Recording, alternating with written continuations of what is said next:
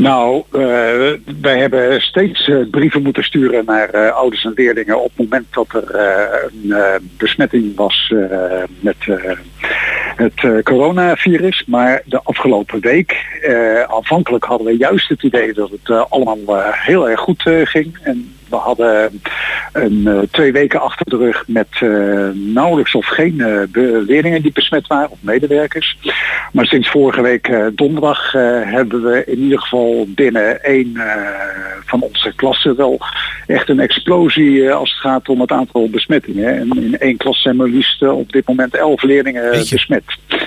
Dat is al meer dan in het eh, bericht stond wat u de ouders gestuurd had. Want daar ging het nog over zes. Maar inmiddels zijn dat er dus elf, begrijp ik. Er zijn er gisteren nog weer een paar bijgekomen, ja. Ja, de, de, de burgemeester was aanvankelijk uh, redelijk optimistisch over de dalende trend in Houten. Uh, baart zoiets u dan zorgen? Of heeft u dit eerder meegemaakt en denkt u van nou krijgen we ook wel weer uh, onder controle?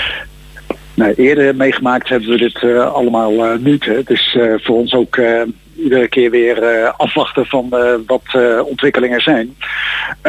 maar wat nu wel het beeld is, is dat het zich wel beperkt tot één klas binnen de school. En dat verder het aantal besmettingen niet zo ver oploopt. in andere klassen waren er tot gisteren vier leerlingen besmet de afgelopen dagen.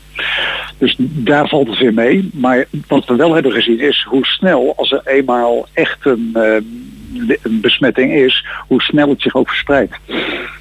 Ja, precies. Want eh, heeft u een idee waar, de eerste, waar, waar het vandaan komt? Is er een feestje geweest? Of is het puur alleen maar door mensen die, door, door studenten die naast elkaar in de klas hebben gezeten?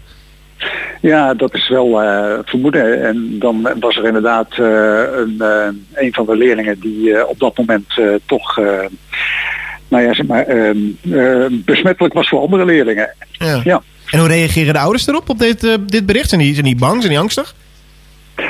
Uh, nou, uh, zeker even als het zo snel uh, gaat in één klas, dan is dat natuurlijk voor iedereen schrikken. Is het voor ons ook. We hebben hierover trouwens een goed overleg met de GGD. En we stemmen ook met de GGD onze maatregelen af. Ja. En voor deze klas hebben we nu afgesproken dat die de komende week, op deze week, dus op dit moment, online hun lessen krijgen. En dat heeft u voor deze klas geregeld. Is het lerarenkorps ook aangetast en besmet? Uh, nee, uh, nou ja, uh, zover het hele korps niet. Gelukkig, want dan konden we geen, geen onderwijs geven. Maar ehm, er zijn ook drie docenten besmet die aan deze klas les hebben gegeven.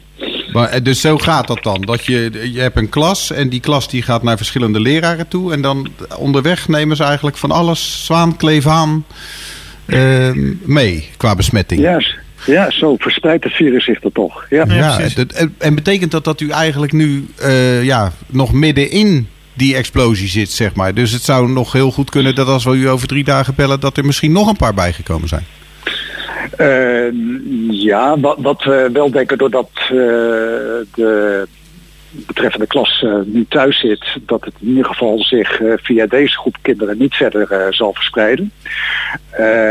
en ja, maar daarnaast zijn er natuurlijk ook nog wel weer andere leerlingen die besmet raken. En het is niet zo, maar dat zien we ook gewoon, zo verspreidt het zich ook op dit moment in Nederland, dat het voortdurend wel weer even de kop opsteekt. Ja, dat is een, de, de, de, een vervelende gewaarwording, want het gaat en heel, heel snel.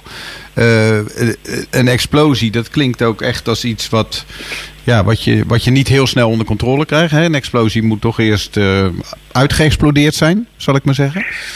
Ja, ja dat is, de, dit is de eerste keer dat u met zoveel besmettingen in school te maken heeft? Ja, en dat het ook zo duidelijk in één klas zich allemaal afspeelt.